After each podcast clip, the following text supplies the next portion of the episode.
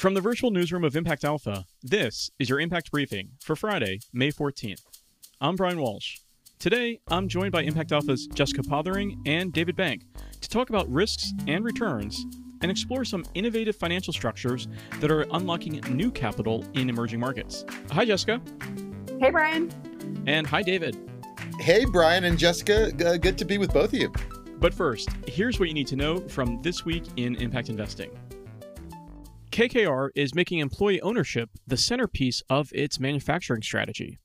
The private equity giant is part of a group that this week took over Charter Next Generation, an Ohio maker of packaging for food and other goods. As part of the deal, all 1,700 employees will get equity stakes. There were more signs of growth in energy transition and decarbonization investing. Orion Energy Partners became the latest firm to raise a billion dollar fund for low carbon investing. Orion provides debt for mid sized companies active in renewable fuels, energy efficiency, and infrastructure. Meanwhile, the companies Mitsubishi and South Pole will finance carbon removal technology with a facility that aims to buy at least $800 million in such credits by 2030. Also, Einride in Sweden raised $110 million for its autonomous and electric freight system. Einride's driverless pod holds a global speed record for electric autonomous freight.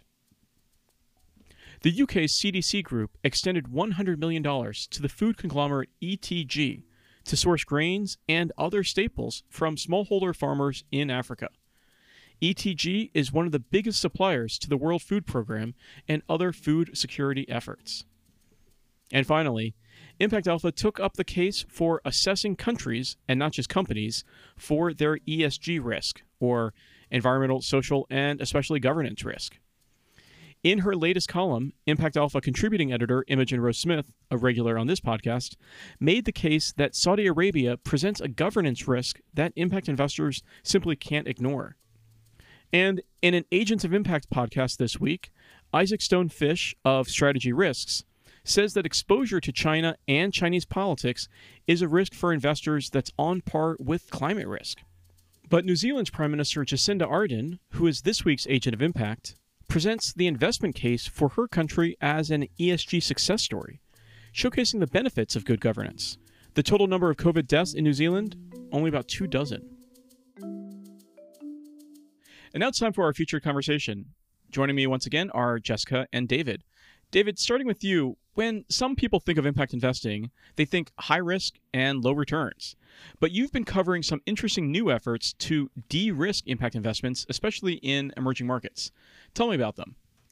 Well, Brian, there's a kind of a push on, I think, to create products in impact investing. That's been kind of the rallying cry of the last few years is make sure that that investors have the kind of products they need to fit into their portfolios in a kind of natural way. And that is both a risk, as you say, calculation as well as a return calculation. It's something that gets de-risked need not have the same kind of return to fit into say the fixed income portfolio of of investors. So there's a lot of work going on to create kind of new structures that kind of mix up risk and return in interesting ways to make products that investors can easily integrate into their allocations and thus bring more capital to bear. And that and that's really what the point is is bringing forth vehicles that can mobilize much more capital for like you say um, you know emerging market um, investments of, of various sorts and, and as well as in this country as well.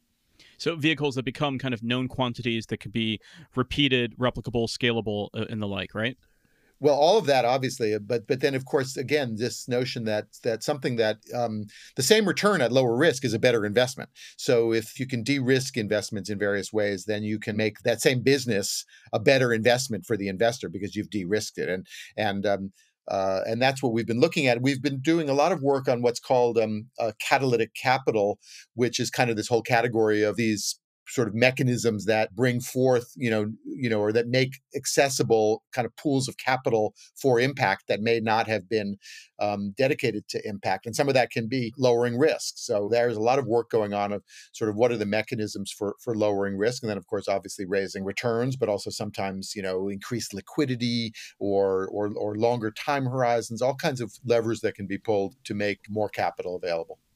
That's interesting. So let's get into some specific examples. Now, Jessica, you found out about an interesting new impact investing model this week called Acre Impact Capital. Can you tell us what they're doing? That's right. Um, Acre Impact Capital was started by a group of ex bankers in London. And what they're doing is building off of this century old form of credit to fill a financing gap for critical infrastructure projects in Africa. So Acre works with uh, international export credit agencies, and what these are are government-owned and government-sponsored organizations that guarantee financing for any kind of project that facilitates the export of goods and services from their home country to an emerging or frontier market. So the Export Credit Agency, that's just to be clear, is from a developed country government, correct? Yeah, that's right. So in the US, uh, that organization is called the Export Import Bank. Um, in the UK, there's the UK Export Finance. And that one was actually first. It was started back in 1919. In the Netherlands, there's Atradius, there's many others. Um, and what these organizations do is they guarantee financing on projects where, say, a local African government has issued a public tender to build a chain of hospitals or a public transport project. And then the US uh, or UK or a Dutch company has been contracted to execute on that project. And so these export credit agencies, or, or ECAs for short, um, they'll offer to guarantee up to 85% of those project costs um, as a way of encouraging commercial capital to, um, to finance them, basically. Um, and then just to give you like a quick sense of market size, I mean, these organizations are handling about 150 billion worth of project financing in any given year. So, what is Acre Impact Capital's role in all of this? Uh, well, Acre's team, I mean, some of whom are actually experienced in export credit agency lending, saw that even with that 85% guarantee in place, there were often a shortage of lenders who were willing to cover that um, that additional 15%. So there's a lot of demand for infrastructure finance in Africa, particularly now since the pandemic started. You know, a rush to build more healthcare facilities or hospitals and the like. And so uh, what Acre is doing is just offering up that 15% through a fund it's getting ready to raise. That actually sounds pretty straightforward as far as financial products go, but what makes this Acre Impact Capital project more innovative? Uh, yeah, so a couple of things. I talked to the founder, Hussein Sefyan, this week, um, as well as the team from Rockefeller Foundation, who provided Acre with grant funding to do research and development on this product. And they both explain that, like, actually, nobody has done this before. Um, for the most part, ECA backed lending is all done by traditional banks. And so what Acre is doing is giving impact investors and family offices and development finance institutions access to a totally new kind of infrastructure investment. And secondly, uh, Hussein explained that ECA backed projects often have really high impact marks and very strong risk mitigation. These are government affiliated institutions, they do extensive environmental, social, and governance due diligence as he told me they just don't want the scandal of being affiliated with projects that you know lead to community displacement or where there are corruption allegations. And so actually both he and the rockefeller team spoke about it in terms of just giving um, ecas the impact credit that they're due. And then just like one final point quickly um, i mean acre has its own impact screening on top of that. They're really committed to making sure that they're financing infrastructure projects that are reaching you know the lowest income and most marginalized groups um, across africa all right. That's very interesting. Now, David, you've also covered another initiative called Lendable. Tell us about what Lendable is doing. Well, Lendable is a lender to lenders, um, and the lenders in, the, in this case are fintechs or financial services companies that are technology enabled. It's been the hottest category of venture finance, venture capital financing um, in in this country, but in emerging markets as well. They can get equity from the venture capitalists, but they have had difficulty getting the lending capital that they can then on lend to their borrowers. And in Lendable's case, those borrowers are small businesses or, you know, motorcycle boda boda taxi drivers in Uganda or Kenya who, who want to buy their own motorcycles and, and get out from the from the leasing game or you know I think they ha- they do working capital for truck drivers in Egypt that sort of thing. So these are you know the the, the ultimate borrowers are small businesses and and individuals trying to uh, as they say either um, raise their incomes or lower their costs. And so Lendable supplies them the capital that they can then on lend. And what's interesting in the case we wrote about this week is how does Lendable get its own capital? And they have raised a fund. It's got the you know wonky name of the segregated investment vehicle, um, and that what just rolls all, off the tongue. and all that means is that they've created a vehicle where there's two tranches, there's two layers, and there's what they call subordinated notes, which which which absorb the risk, and then there's these senior notes, which are basically guaranteed by the subordinated notes. So, it's similar to what Jessica was explaining, these subordinated notes will take up to 50% of the loss if, say, the the loans go bad or the principal in, in the fund is is depleted because nobody's repaying their loans. Um, that subordinated part of the investment will take up the loss. And what's interesting about it, the reason we wrote it up is it reverses the usual risk return calculation. The catalytic capital, the ri- the risky capital is taken by a commercial fund, a commercial investor. In this case, called Variant Investments. They're just a um, they're just looking for yield in a kind of low yield world. They want to give their investors, you know, a, a little bit higher return by taking on a little more risk. So they're willing to take on this risk that um, and they you know they they've they've due diligence lendable they understand lendable's underwriting capacities and underwriting standards and so they've decided that's a risk they can take in return for a bit of a higher return then that means that the senior notes, which get a fixed income, um, have a kind of risk cushion under them. They're less risky. And so then the 6% in this case that the fixed income um, investors get is a much better investment because it's got um, a lower risk profile. That was what I was saying earlier. That the same in, the same return at a lower risk is a better investment.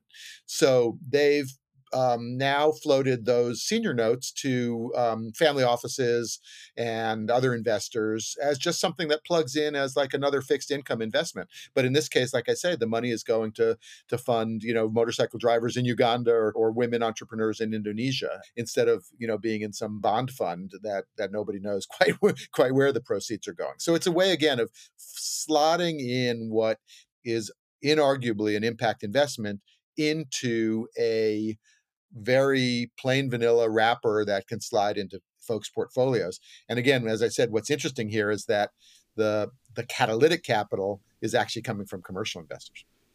That's great. So this is, as you say, is is unlocking the new capital that wouldn't have gone there otherwise were it not for these very uh, well-known, well-established kind of systems and structures that investors can can get into and plug into and, and put into their overall a portfolio uh, that that aligns to their overall risk appetite and return expectations. Yeah, and, and what's interesting, and, and, and Jessica called it out too. I mean, Rockefeller in the other case gave a grant, and then that's now become a fund, and and, and will attract commercial investors, you know, who are ha- happy to have eighty five percent guaranteed by by the export credit agencies in that case, and and this is attracting investors who are happy to have fifty percent guaranteed by this by this um, these subordinated notes in, in this case.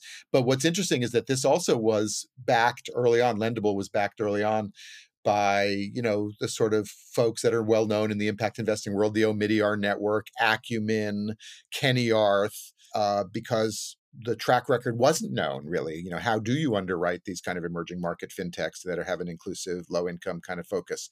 But now that stage is done. Now they have a big track record. I think they've got something like 17 million loans in their database that they can you know they can run all kinds of analytics on and understand the underwriting risks and everything. And so now it's ready for you know for for scaling up with with like i said you know non-concessional capital that just thinks it's a good investment all right, very interesting. We're going to look forward to more catalytic and innovative investments in the pages of Impact Alpha. Thank you so much, David. Thank you, Brian. And thanks so much, Jessica. Thanks a lot, Brian. And that's going to do it for your Impact Briefing this week. You can read all of these stories at Impact Alpha.